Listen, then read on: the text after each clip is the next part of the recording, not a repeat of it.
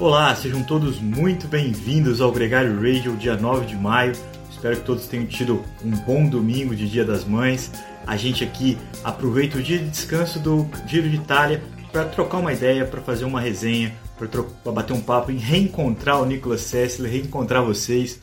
Depois de três dias pela Hungria, três dias de etapas interessantes, um pouco monótona a etapa de domingo, mas com um final muito emocionante, uma história muito legal com a vitória do Mark Cavendish. A gente vai falar sobre isso e muito mais. Um programa que vai contar também com a participação especial da Viviane Faveri, ela que narrou a etapa da Copa do Mundo de All-Star na Copa do Mundo de Mountain Bike. Semana que vem já tem, também tem nova etapa da Copa do Mundo. Ela conversa aqui com a gente sobre o Tom Pitcock, sobre tudo que rolou, o pódio do Gustavo Xavier, importante o pódio do Gustavo Xavier na Sub-23. Vamos colocar o Nicolas Sessler na área logo para trocar uma ideia com a gente. Estou morrendo de saudade desse cara.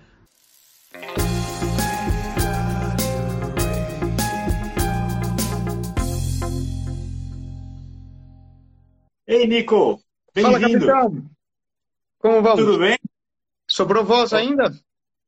Ah, sempre sobra, né, cara? A gente tem falado a beça, são muitas horas de transmissão, mas, pô, para falar de ciclismo, a gente sempre acha um gás, sempre acha uma energia, né?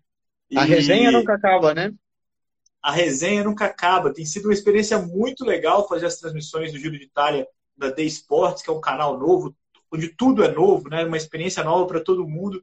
E a gente tem feito uma transmissão desde a largada, na verdade, antes da largada. A gente comenta a parte neutralizada da prova então, como na etapa desse domingo foi para o sprint, por exemplo, foi um dia é, um pouco entediante ali de ficar é, acompanhando o que, que ia acontecer, mas ao mesmo tempo a companhia do Sidney White e das pessoas que participam com a gente da hashtag Giro no The Sports foi muito bacana. A gente conseguiu, inclusive, é, dar parabéns para algumas mães de alguns dos nossos espectadores é, na interação, que é sempre muito positiva, assim como a interação que a gente tem aqui no Gregário Radio. E você, cara, você, você falou de, de que eu seria cornetado, mas você foi cornetado ali. Era galinha, era peru. O que, que era aquilo ali que estava te acompanhando? Aqui tem de tudo, você pode escolher, cara. Igual um monge no meio das montanhas, você tem galinha, você tem ovelha, você tem um, uns cavalinhos passando e, e uns poucos ciclistas também. Um, uma você tá fazendo treinamento profissional. né? Sim, aqui no meio da uma, uma região um pouco desconhecida na, no interior da Espanha, é, zona de Teruel, e nós temos aqui, tem um, é uma, um vilarejozinho, moram 30 habitantes, pra você ter uma ideia do quão grande é o vilarejo.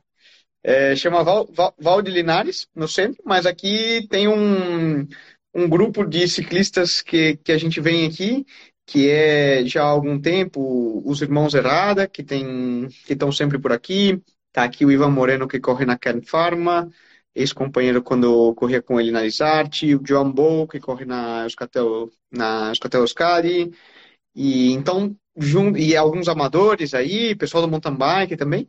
Então junta aí um grupo de sete, oito ciclistas e, e faz do local ideal. Então, vamos lá. Três semanas aqui pela frente para colocar os gambitos fininhos, fininhos. E aproveitando para o, o Mas... giro e tudo, né? É isso que eu queria perguntar, se você conseguiu assistir, qual foi a sua impressão. É, obviamente você não pôde me ouvir, mas também as imagens aí, a transmissão internacional desse giro que começou na Hungria. A gente teve três etapas é, bacanas por lá. É uma primeira etapa com final em subida muito interessante, muito emocionante, um contrarrelógio individual também, é, onde a população ocupou muito as ruas, né? Isso foi bacana de acompanhar, foi, foi, foi um grande retorno, assim, é, quando você vai uma Gran Partenza, né, que é o nome italiano desse grande par, e, e, a população adere, compra a ideia, né? Tinha três ciclistas húngaros no pelotão, né? nenhum deles é uma grande sensação, mas sempre isso também aumenta a identidade. E a etapa de domingo, que foi para o sprint, é, a gente teve uma vitória do Mark Cavendish, né? Então, só para acompanhar, a primeira etapa ficou com o Mathieu Van Der Poel, que pegou a rosa, pegou todas as classificações, e no segundo dia o Simon Yates ganhou o relógio, mas o Vanderpool se defendeu, ficou em segundo nessa etapa, e na etapa de domingo, na terceira etapa, a, a vitória foi no sprint. Vanderpool refugou o sprint, tentou trabalhar ali para o Maresco, a gente vai falar um pouco sobre isso, porque ele não fez nenhuma coisa nem outra, e, e no fim das contas defendeu a Rosa, defendeu também a Ticlamino, mas acabou não, não, tendo o brilho que eu até imaginei na transmissão que ele pudesse aprontar alguma coisa. O que, que você achou? Qual foi sua primeira impressão aí desse Giro de Itália 2022?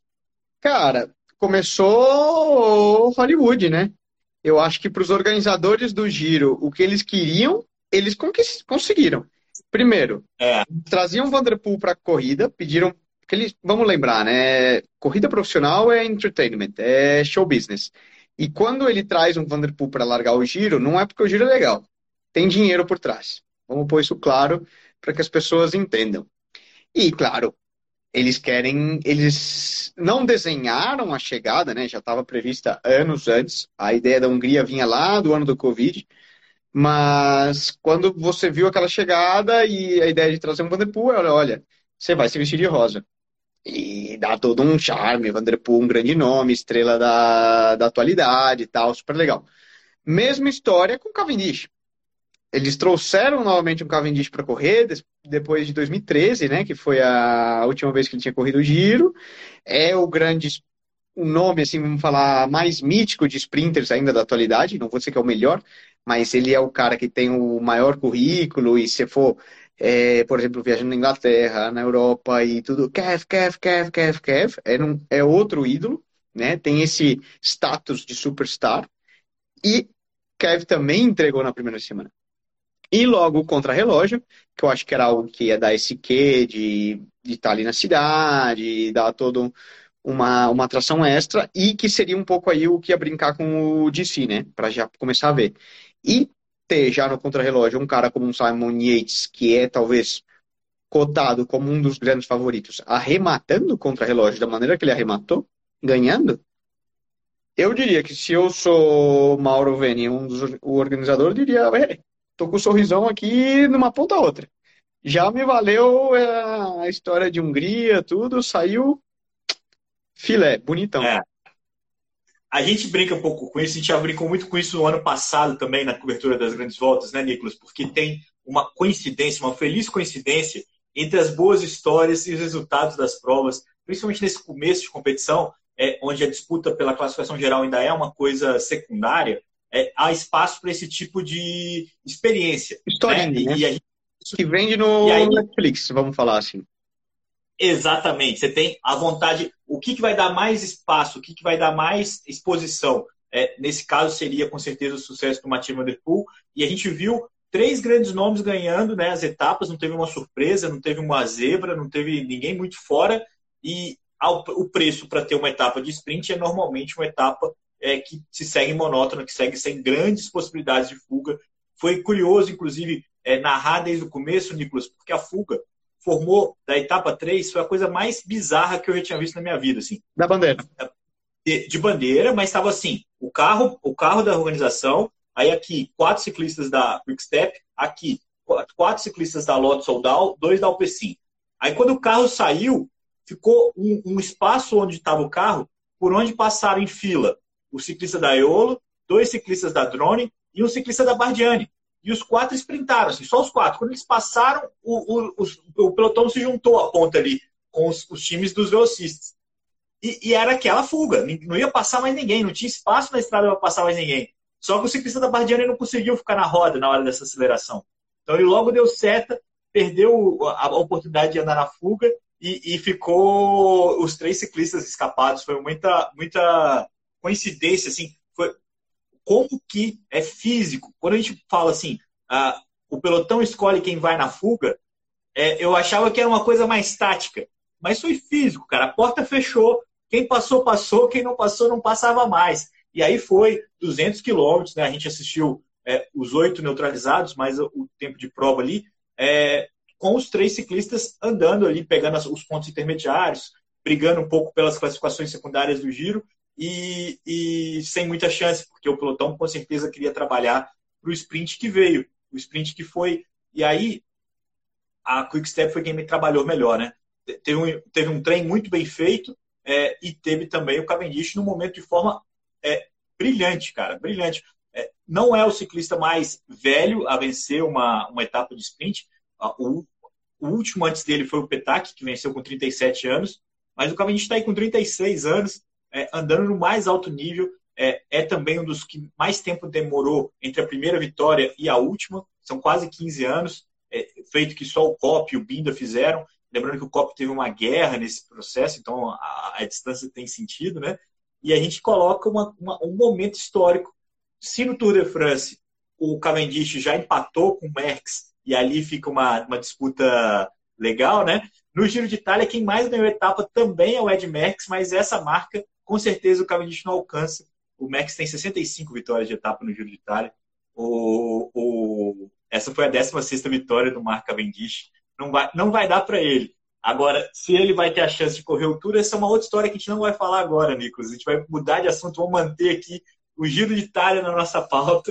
É, além desses destaques, eu queria citar aqui o Binan Girmay, até o Alan Almeida aqui falou do, do hype do Binan Girmay, que vestiu a camisa Tipamina, emprestada ainda pelo Mathieu Van Der Poel, mas ficou em segundo na primeira etapa, ficou em quarto nessa terceira etapa. É a estreia dele numa grande volta e segue. A, a palavra é hype mesmo, mas ele, ele, é, ele é um cara que tem uma energia contagiante de fato, né? É.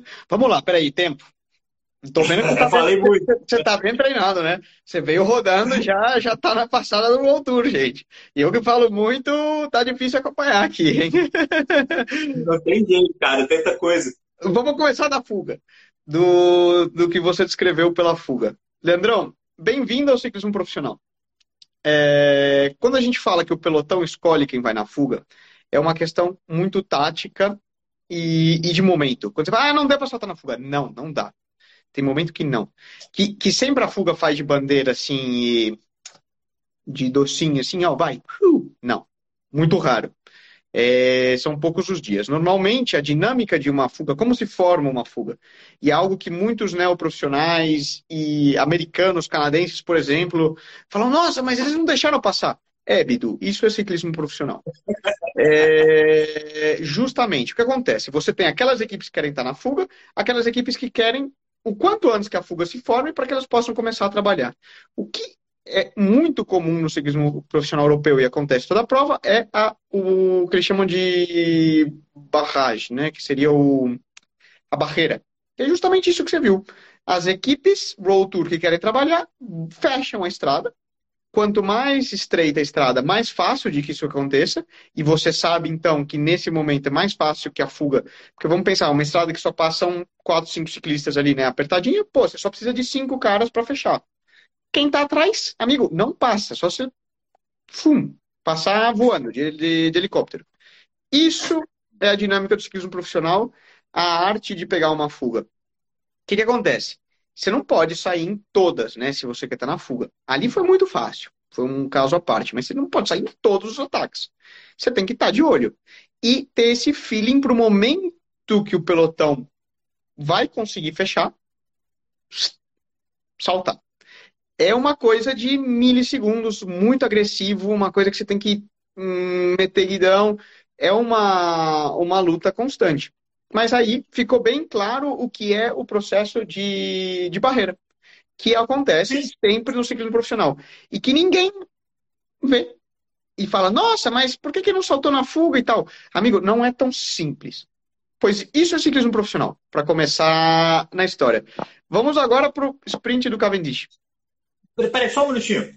Só para falar disso, porque a gente vai transmitir na The Sports todas as etapas completas, desde o começo. Então, nas etapas de montanha, nas etapas onde a fuga vai fazer muita diferença, é muito legal que vocês madruguem junto comigo às sete da manhã para assistir esse começo de etapa, para assistir a formação dessa fuga. Depois você tira uma soneca, depois você vai fazer é. seu rolo, vai pedalar, mas assiste porque é muito legal. Então, é, é eu e o Silvio vamos estar lá comentando esses dias e, e, vai ser muito legal de acompanhar.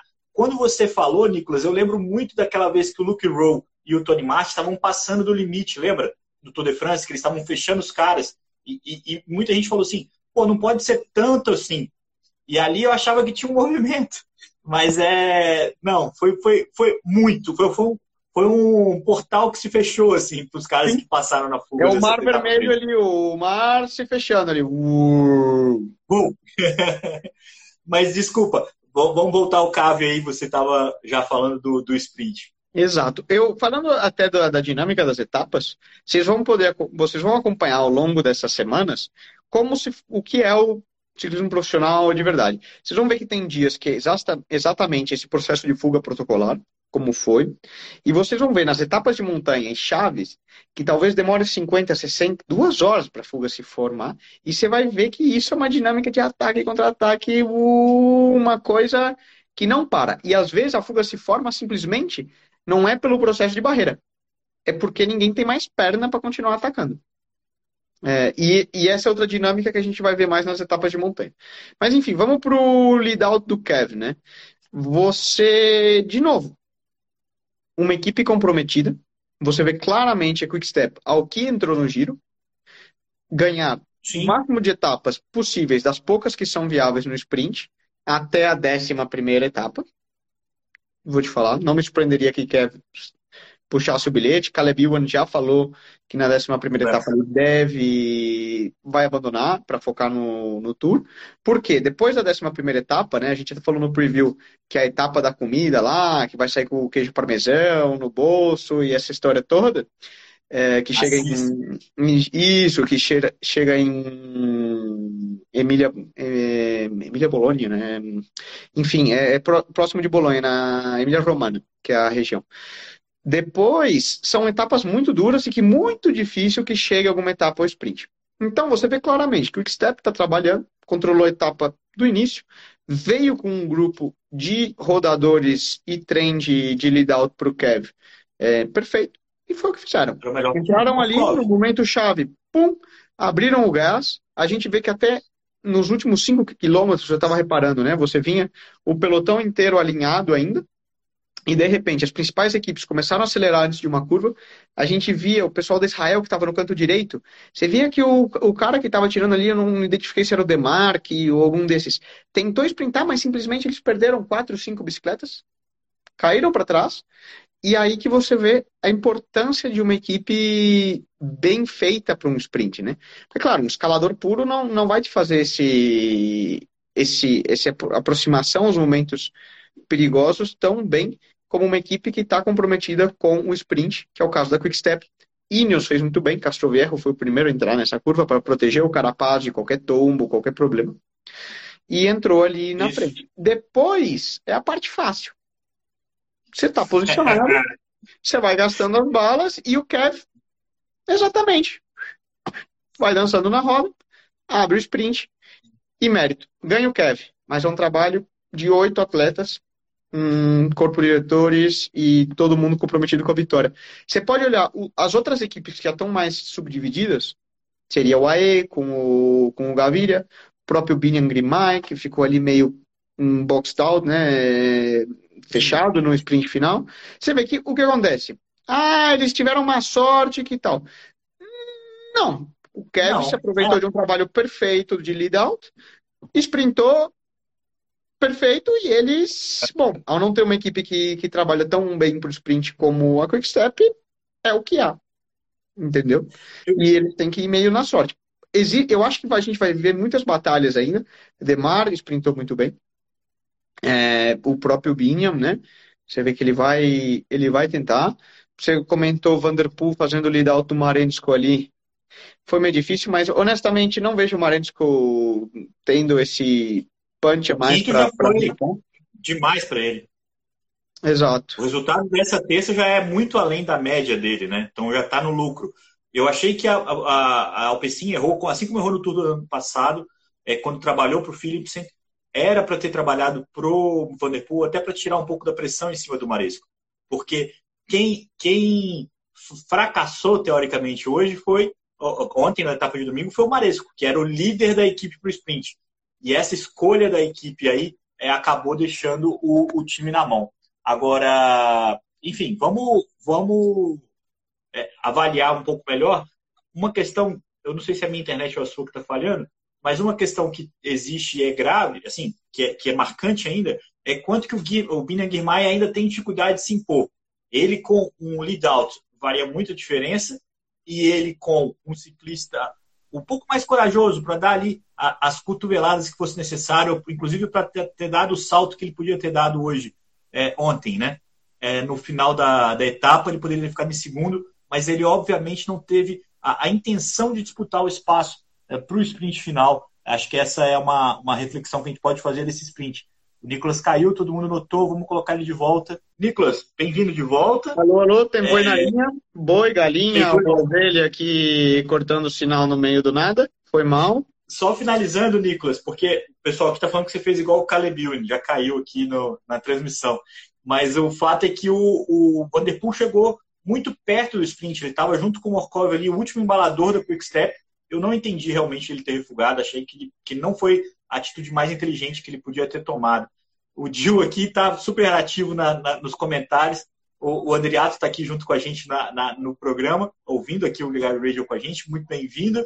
E, e, falando que entender, alguém que entende do Cuba Maresco melhor do que ele, poucos têm. Os dois foram companheiros de equipe, um já trabalhou para o outro e, e a troca já aconteceu ali. Mas, enfim, Nicolas, concluindo, eu concordo contigo, acho que a gente tem um cenário de sprints muito aberto, os bons sprinters estão em bom momento. A gente vai ver boas etapas de sprint ainda ao longo dessas semanas, sempre com essa condição. Para ter um sprint emocionante, a etapa não vai ser tão emocionante é, quanto quanto as outras. É, o Rafael comentando que o Marisco vai ganhar uma etapa. Contrapondo a mim, né? Uh, vamos é, ver. O quinto lugar dele, o Rafael há de concordar também, que é um grandíssimo resultado. O Maresco tem uma dificuldade. O Maresco teve uma vitória ano passado pela primeira vez na, na Europa, né? Então é uma, uma coisa que é, é, ele não conseguiu ainda se afirmar nos grandes eventos. Ele tinha uma dificuldade muito grande de passar subidas e tudo mais. Parece que está vivendo uma grande forma. Ficar em quinto numa etapa deixa esperança de que ele possa realmente brigar para uma etapa mais no futuro não, não é minha ficha, e já entendi que também não é a sua, Nico, não. mas é a do Andriado, que, que, é um pouco passional nessa aposta dele, eu acho. Eu vi o bicho todo dia no chão lá na Turquia. Todo dia tava caindo, fazendo alguma coisa. Eu já via esse cara, eu falava, não, tinha que ficar longe desse cara, que o bicho só vai pro chão. Todo dia tinha um tombo, o cara tava no chão. Então, não sei. Vamos ver. Tomara que o Rafa esteja se... Tomara, não. Seria uma boa história. Agora, Nicolas, Hoje, então, não tem etapa, amanhã já retoma com uma etapa de montanha cada vez mais recorrente do, passado recente do Giro, que é subir o Etna, que é visitar a Sicília. E aí, eu já queria falar um pouco da classificação geral aqui, rapidinho, de como é que está o contexto, é, para a gente poder entrar um pouco nessa expectativa para a etapa de amanhã. Porque é o seguinte, a gente já tem um cenário que o Yates toma uma frente, e aí tem uma série de ciclistas que estão bem pertinho deles, está Tom do Molan, é, João Almeida, está tudo meio embolado ali, é, e um, alguns ciclistas que estão já com um pouco mais de tempo em relação a ele, principalmente Ivan Souza, que fez uma crono muito ruim, né? Já está a, a 1 minuto e 23. Mas, para a história ser bacana, um cara que tá, começou o giro muito bem e que é o dono da ilha inteira, que é o Vincenzo Nibali, é, tem uma grande expectativa de poder não só brigar por uma etapa, mas quem sabe até vestir a camisa rosa aí por mais uma vez, ele que é, foi bicampeão do, do Giro. É, como é que você enxerga a dinâmica para esse recomeço, pensando que, e aí já é a opinião minha, quem vai brigar pela camisa rosa em Verona não, não necessariamente precisa colocar todas as cartas na mesa tão logo, né? Vai, existe a possibilidade de algum outro ciclista, o Valverde também gostaria de um resultado agora né, nesse começo do, do giro. É, você acredita que o, que o Yates vai aproveitar esse momento de forma dele para já buscar uma, uma vantagem considerável, já botar mais pilha no pelotão? Eu acho que sim. Estava uh, até discutindo com, com o Ivan, por exemplo, que correu Volta Astúrias, né? E a gente estava logo no sábado, né? Quando ganhou, quando ganhou o Yates no contrarrelógio. Caramba, que exibição! Como que o cara me ganha um contrarrelógio desse, né? E vamos falar, Nico, o bicho ia de um, tava de um jeito assim que ele dava risada no pelotão. Tinha outra velocidade em Astúrias, claramente. Logo é certo que na etapa dura ele arrebentou e explodiu, saiu fumaça para todos os lados. Com relação, e depois a gente estava discutindo como que eles poderiam fazer jogar as cartas, né, como equipe. Porque vale lembrar que, que a Mitchelton Aí, desculpa o nome que cada ano se é Orica, White Exchange, Mitchelton, cada hora tá um nome. Eu já estou meio lesado para acompanhar tantas mudanças. Mas o... eles não têm uma equipe tão forte como para controlar todo um giro de Itália. da etapa 4 até a, a última etapa, quando eles vão precisar, né, lá na monta nas montanhas na última semana. Agora, é claro que o Yates tem um estado de forma, está num nível sensacional. E ele pode sim ganhar no Etna. Eu acredito que ele vai tentar tirar vantagem em todas as subidas que ele puder e colocar os outros sob pressão. Agora, o que não me surpreenderia é ele pegar a camisa no Etna e logo a equipe soltar. Uma fuga numa quinta, sexta etapa, que tem um terreno romper pernas ali, né? Quebra perna e sobe baixa, sobe e desce. E aí eu acho que essas etapas, com muita gente sabendo que quem se meta na fuga pode ser um virtual camisa rosa por muito tempo, vão, vão ser muito legais de acompanhar e vai ter uma luta muito boa. Porque eu entendo que seria a melhor jogada. Cara, todas as oportunidades que ele e Yates tiver de pegar tempo e ganhar tempo na geral, ele vai tentar fazer. Sobretudo em cima de um do Molan, lembrando que tem um contra-relógio. Ele já colocou muito tempo em cima de muita gente, né? Ivan Souza da, da Movistar, dentro dos Virtual DCs ali, já colocou bastante tempo, de um Carapaz. E onde ele puder ganhar tempo, ele vai ganhar. Logo, a questão de ter que controlar o giro por tanto tempo, eu acredito que eles vão fazer isso.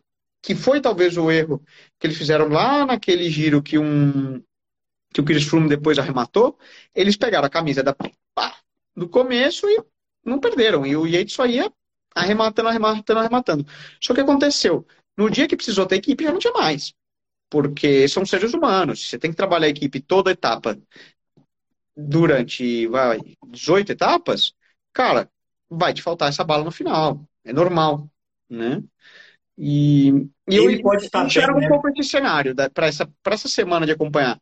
Acho que o Etna vai ser muito legal. Não me surpreende ver Yates arrematar de novo, pegar o, a camisa rosa e que depois, essas próximas etapas ali, 5, 6, 7, 7 lembrando que na 9 tem o Blockhouse novamente, que é no domingo seguinte, né?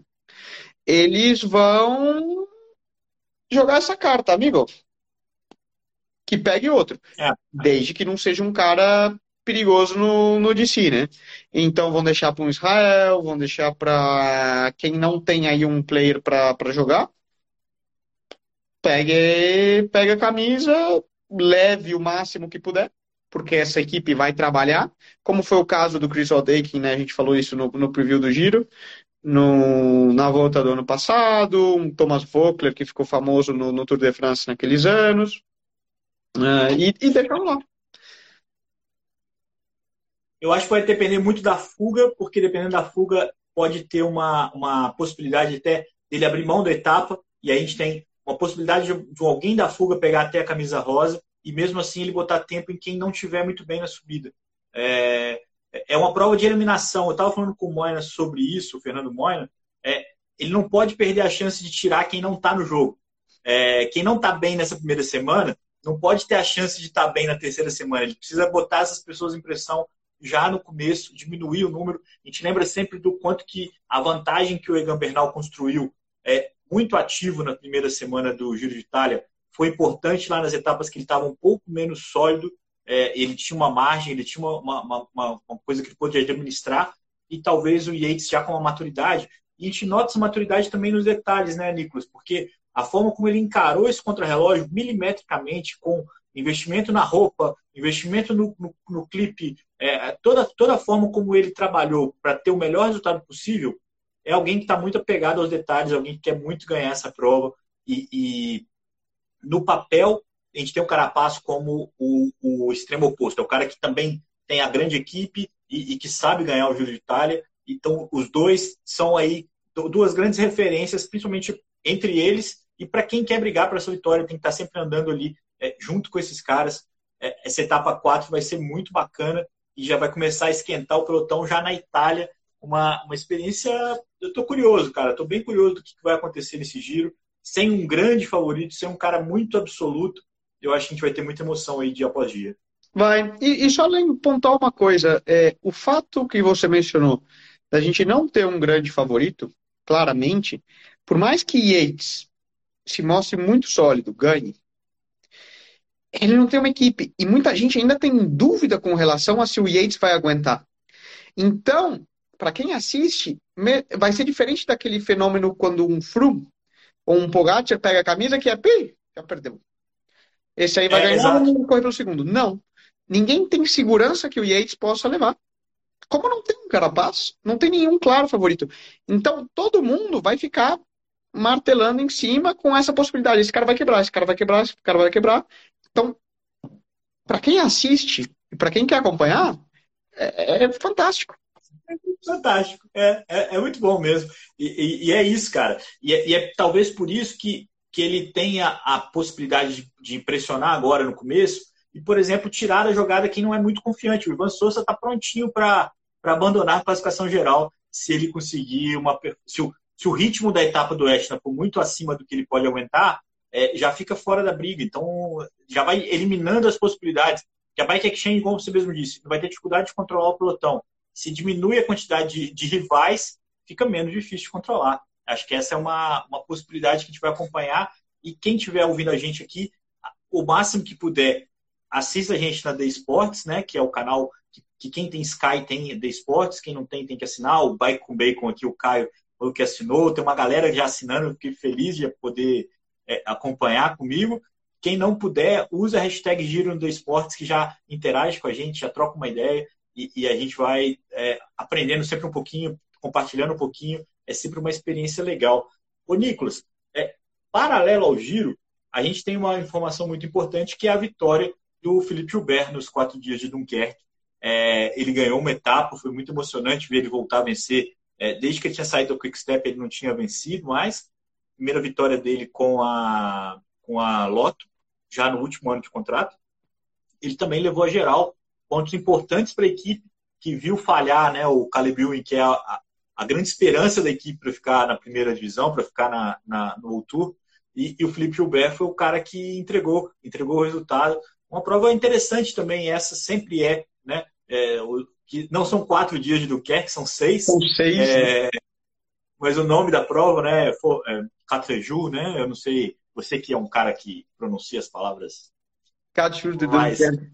É, essa prova é, é curiosa, né? Porque ela, ela juntou depois um pouco com uma outra que tinha na Bélgica que deixou de existir, que era a Dridaxe de Pane, que era uma classe, eram três dias também, durante uma, uma prova e outra, elas meio que se uniram e isso fez com que a prova tivesse mais. É, juntaram ali as organizações, porque acontece justo nessa região da Bélgica, ali, né, no norte da Bélgica, onde aproxima muito a, desculpa, no norte da França, onde aproxima muito ao sul da Bélgica, né, e os países se encontram. Lembrando que é virando ali, né, a, ao, ao mar, onde olha para é, o Atlântico, para a Inglaterra. Aquela região que é até muito pesada, tem muito filme de guerra, né? Que acontece. Acho que tem um filme, não lembro se era com Brad Pitt, que tinha Dunkerque no nome. Pesado porque ao longo da história, é, mais a Primeira Guerra Mundial passou por ali, então tem um certo que histórico nessa região. Mas para acompanhar a corrida de bike também, é, também é uma região muito tradicional, né? Norte da França e Bélgica, já, a gente já está cansado de ver. E é legal ver um cara que dominou todas essas provas, né? De novo, falando dos superstars e das historinhas legais de acompanhar, que é um nome como o Felipe Gilbert, né? Que foi talvez na sua época, ali no seu auge, dos maiores classicomanos da, da sua geração, sobretudo quando a prova subia um pouquinho mais, que ele volte a, volte a ganhar e entregue esses resultados.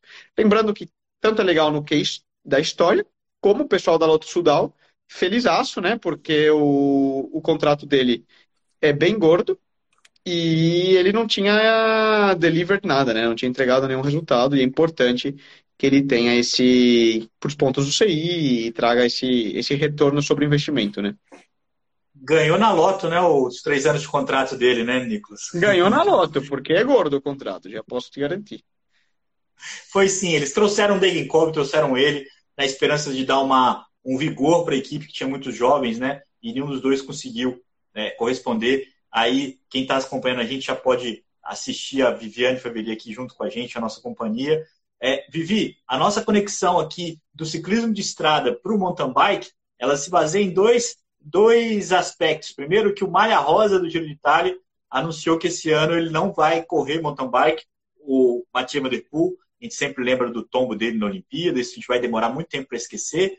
E o outro ciclista que ia correr uh, o Giro de Itália mudou o programa, foi participar da, das etapas da Copa do Mundo e detonou por lá. Tom Pidcock, alucinante, é, também venceu a etapa. A Vivi está ali voltando daqui a pouquinho, já já ela está aqui de volta. Mas, segue Nicolas. Esse boi na, segue esse boi na linha aqui. Pelo, pelo jeito, ele não, não, tá, não anda aqui só nas montanhas espanholas, ele também tem no Brasil.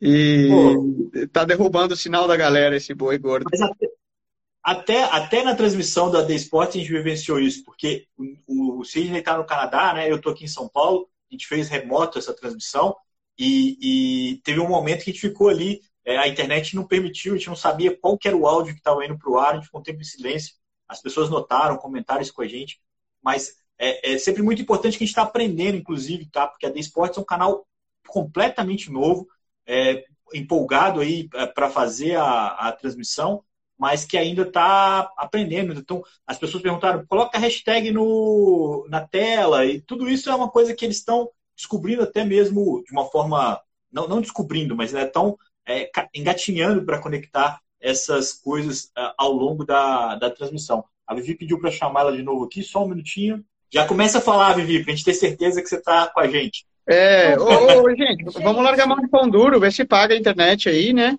Assim não dá. Põe, põe uma moedinha de dois reais no, no telefone aí, assim não, né? Gente. Saudades do tempo da ficha de telefone, né? Que você botava a fichinha ali, dava a linha, conseguia fazer ligação. Agora. Tá entregando. É, põe moedinha gorda aí, pô. Insurgência, esse povo, né? Eu tive que ir pro 3G aqui para fazer funcionar, mas que bom que deu. Já peço desculpas pela minha voz. Não sei nem como chama isso, mas é uma voz estranha, hum, diferente de sexy ou. Exatamente. Mas o importante é que a gente consiga se comunicar e trazer informação boa. Primeiro, agradecer vocês por me atualizar em relação ao que está acontecendo no giro, muita coisa legal. Muito bacana isso que vocês falaram sobre a fuga e como fecha as portas, né? Porque gente, às vezes a gente acha que é, entrar numa fuga é só ter força na perna ali e ter uma certa moral no pelotão. Mas tem muito mais em jogo, né? E aí você tá brigando com um bicho grande. Foi bizarro, Vivi. Agora, conta pra gente como é que foi. Você fez a transmissão na Red Bull, né? Da, da etapa de Albstadt. E quais são as suas impressões? A gente teve vitórias é, importantes, teve também um grande sucesso brasileiro, um sucesso importante, um pódio do Gustavo Xavier. É, uhum. Faz um resumo para a gente do que mais importante aconteceu nessa edição, da, dessa segunda etapa. Né? Lembrando que a gente teve a primeira etapa no Brasil, em Petrópolis, que foi muito bacana, para a gente foi muito importante, e, e o pelotão agora rodando já na Europa. Logo na sequência já tem a terceira etapa. Queria que você fizesse para a gente um resumo do que foi mais destaque na sua visão aí tão privilegiada? Ótimo. Primeiro eu vou falar da, do vínculo com o ciclismo de estrada, já que esse é o principal tema aqui do Radio. Então, comentar que no XCC masculino e no XCO masculino tivemos dois uhum. atletas de equipes de estrada ganhando. Então, Sam Gaze, que venceu o XCC junto com o Matthew Van Der Poel pegando a camisa rosa lá no giro. Então, foi um dia muito importante para a equipe deles. E no XCO a gente teve o brilho do Tom Pidcock, campeão olímpico, fazendo sua primeira corrida de XCO desde a vitória nas Olimpíadas e é, atendendo aí todas as expectativas criadas, né? Ele abriu com uma grande vantagem, ele ganhou com uma grande vantagem de mais de 40 segundos. Então, foi bem impressionante. Mas se você quiser conectar com a estrada, você também pode falar do feminino, porque a segunda colocada, a gente estava até trocando uma ideia outro dia que tinha ganhado uma prova no ciclismo de estrada, né? A campeã olímpica de 2016. É, também ponto. tem essa experiência constante, né? É, ótimo ponto, porque a Yeni Risvets, também campeã olímpica na Rio 2016, ela veio de um, uma preparação na estrada, ela optou por não correr Petrópolis, por causa de questões de logística e buscar saber que a temporada é muito longa, então eles têm que fazer um planejamento inteligente e às vezes abrir mão de coisas que são legais, né? Que todo mundo queria vir para o Brasil. Então teve Jenny, mas além dela também teve a Blanca, a Cata Blanca Vaz, que já esteve aqui no MTB Pass. Ela ficou em sexto no XCO, no XCC e no XCO ela também emplacou um top 10 ali. Deixa eu só confirmar. Uh, depois eu confirmo, mas ela tá no top 10, a Blanca muito forte no XCO é. também. E, e, tem também, né? Verdade. É, tem também o, Fu, o Flukiger, né? O Gil, Gil comentando que o Flukiger tinha corrido Romandia para depois preparar a, as Copas é. do Mundo e que funcionou muito bem, né? No ano passado ele tinha até vencido depois de ter feito Romandia, e esse ano também estava na briga, né? Até o final ali, mostrando, mostrando as cartas no circuito que favorecia. Agora, Vivi, uma curiosidade, admito minha ignorância, para as próximas etapas, né? A gente tem Nova Mestre e uma boa sequência. Qual a expectativa de que a gente continue vendo Sam Gaze, Pitcock e esse pessoal? Não sei se você já tem informação a respeito de se eles vão continuar acompanhando, vão continuar no calendário do, da Road Cup e o que, que a gente pode esperar. Eu ainda não tenho essa confirmação de quais provas eles vão correr. Muito provavelmente seguem para Nove Mestres esse próximo fim de semana. Então a gente tem XCC sexta-feira e XCO no domingo, com transmissão ao vivo na Red Bull TV. E, e acho que eles são é, dois caras que escolhem bem o que vão fazer. E personalidades completamente diferentes também, né? O Sam Gaze, um cara tem dificuldade de sorrir, dificuldade de ser leve, ele, ele passa isso pra gente e falou que sofreu com um pouco de depressão por causa de, da, da, da, do que ele sofreu de lesão no joelho, etc. E o é, ele teve né? aqui uma, uma curiosidade, né? De dentro eu tenho vários companheiros de equipe ali dos australianos que moram em Girona e conhecem ele muito bem. Ele teve um problema mais do que depressão, também de um pouco de. Hum, não sei se tivesse, né? Não é totalmente público, né? Mas muito problema de adição ao tabaco. É um problema ah. curioso, né? Pode parecer muito distante, mas que às vezes existe, né? A gente já comentou em outros, é, outros momentos de questão de, de vícios, né? Lembra até aquele programa do Janis Brajkovic, que, que eu fiz com o, com o Ulisses, e, e, ele comentava dessa questão dos ciclistas como um todo, né? Até fazendo um gancho, quem tiver curiosidade, tiver com o inglês em dia e quiser escutar um conteúdo denso, mas que fala muito dessa questão do quão intenso é o esporte profissional e que assim como em outras profissões, né, não sei, mercado financeiro, medicina, né, gera uma tamanha intensidade que a pessoa acaba tendo que buscar válvulas de tendo não, né, mas acaba buscando válvulas de escape que geram vícios, né? A gente tinha, por exemplo, o Jan Urik, né, que depois agora teve problemas recentes de alcoolismo, entre outras coisas, e o próprio Yannis fala. No caso do Sam, ele tem essa, ele tem essa cara meio marrenta, né? E dificuldade de sorrir e tal, mas ele passou por um problema muito sério de depressão e, e adição, né? Vício a, ao tabaco. Hoje eu entendo Entendi. que esteja já um pouco mais é, regulado. E é, a qualidade é, técnica porque... e talento é inegável. Ó, ele colocou é, a volta do XCC mais rápida foi dele com 33 km por hora naquela pista. Então, 33 por hora naquela pista, foi a volta dele, é impressionante. Já no XCO, ele não conseguiu sustentar esse ritmo, sentiu bastante e não, não conseguiu ali é, manter um top 10. Ele é normal, é... né, Ele é, um, ele é um cara muito explosivo e grande. E a Albstadt tem uma subida, é, uma, é um circuito de escaladores. Tanto até conecta com a escolha do Avança de, de correr com uma hardtail, né? E ele comentou justamente isso. Por ser um circuito de escaladores, qualquer vantagem que se tiver na subida é natural. O short track fica só na parte baixa de Alpstad, né?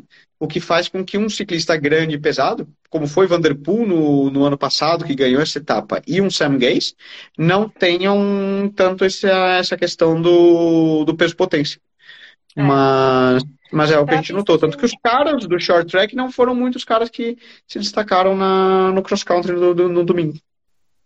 Para a pista de Nove Mesto, o Sam pode se sair um pouco melhor, porque ela tem menos subidas tão inclinadas, e, mas ela é muito técnica também, e um cara do tamanho dele é, tem que tomar mais cuidado ainda para não ter furo de pneu naqueles rock gardens e, e, quando você passa lá já bem fadigado, sabe? Ô Vivi, o, o, o Nicolas falou do Avancini, é, como é que foram os brasileiros? O Avancini teve bons papéis, né? Lembrando que essa etapa já vale para a corrida olímpica, já vale para Paris 2024.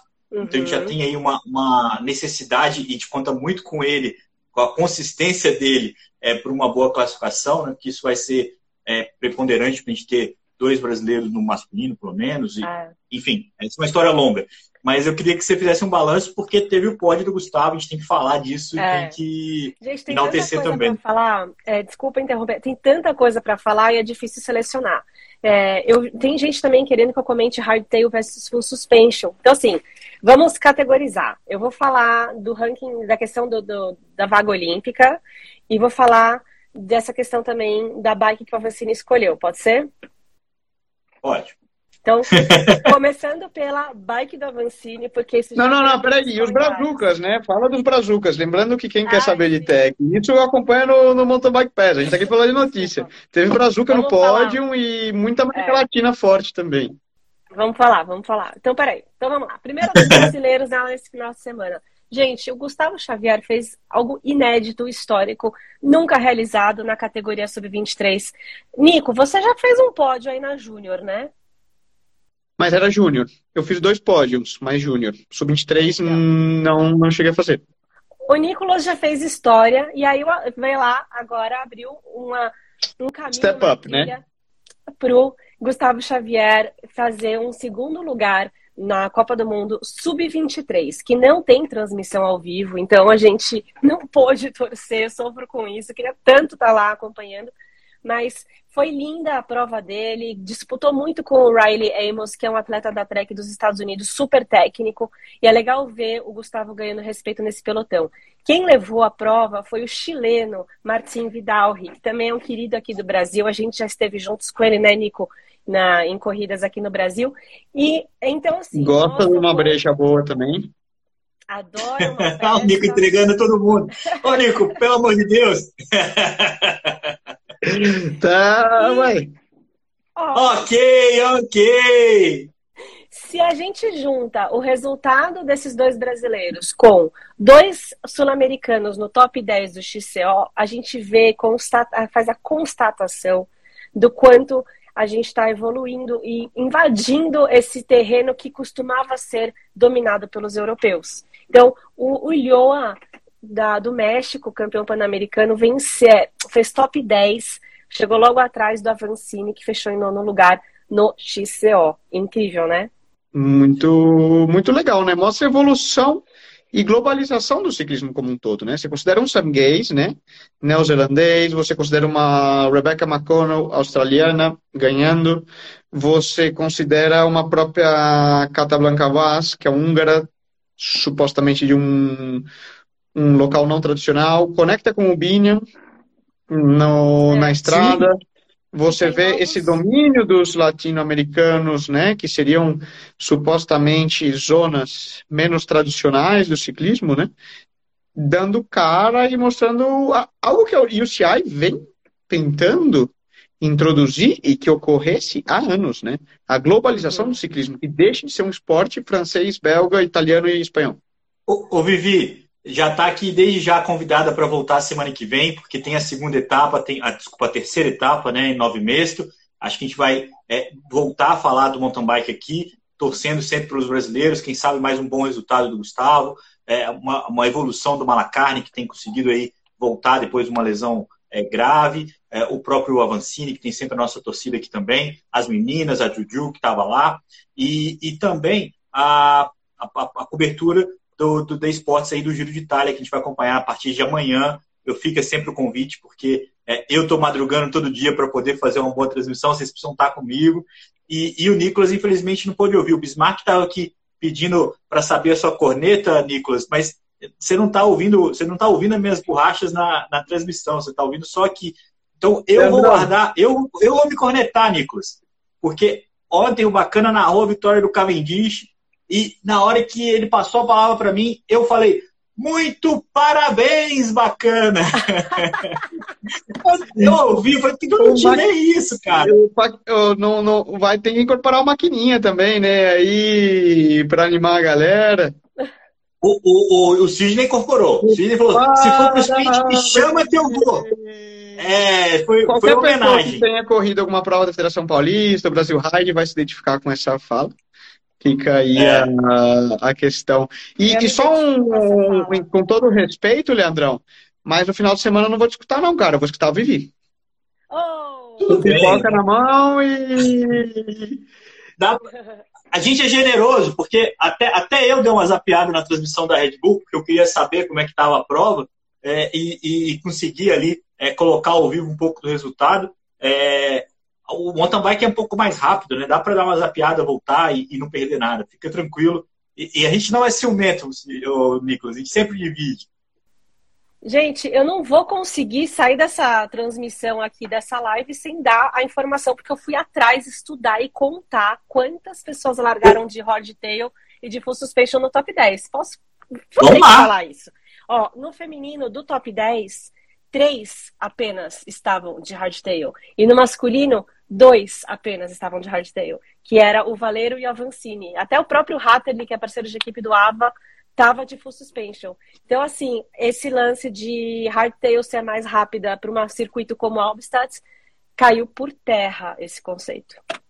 É uma opção, né, Nicolas? É uma escolha. No fim das contas, é a, a sensação do, do, ciclista em apostar, né?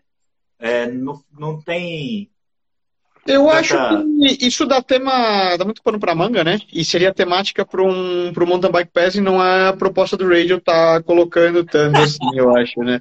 O Leandrão já tá ali com o tempo. E viu, o Leandrão, eu já tô vendo ele aqui tentando cortar, porque a gente já passou de 50 minutos. Mas, só para concluir, né? Vale um tema que eu acho que tem muito a ver com a evolução tecnológica. O quanto a tecnologia das bicicletas está evoluindo e faz e você demonstra isso nos resultados, com que as bicicletas hoje proporcionem uma full suspension, uma performance e relação peso-potência que justifica escolher elas versus a hardtail. Cenário que talvez 5 anos atrás, 10 anos atrás, era inexistente. É, é, é isso, aí. aí. Gente, obrigada mas, mas pela é oportunidade. É, Beijo. É muito pertinente, Vi, e já está feito o convite para a semana que vem. É, é sempre muito bacana conversar contigo aqui. E, e, e o mountain bike é uma, é uma modalidade que a gente tem sempre que, que louvar e falar bem. Na próxima sexta-feira, no episódio do Gregário Cycling, a gente volta a falar sobre é, o mountain bike, a comparação, o cenário amador. Então fique ligado aí no Gregário Cycling também, porque tem coisa bacana falando dessa é, variação. E se o Pitcock, se o Vanderpool, se os grandes nomes conseguem, ou gays, conseguem fazer essa alternância, conseguem é, vivenciar esses dois mundos, não é a gente que que a gente não, porque o Nicolas está no outro nível, né? Você também já, já andou. Mas não é o torcedor comum, não é o, o comentarista de sofá que vai escolher entre uma modalidade e outra.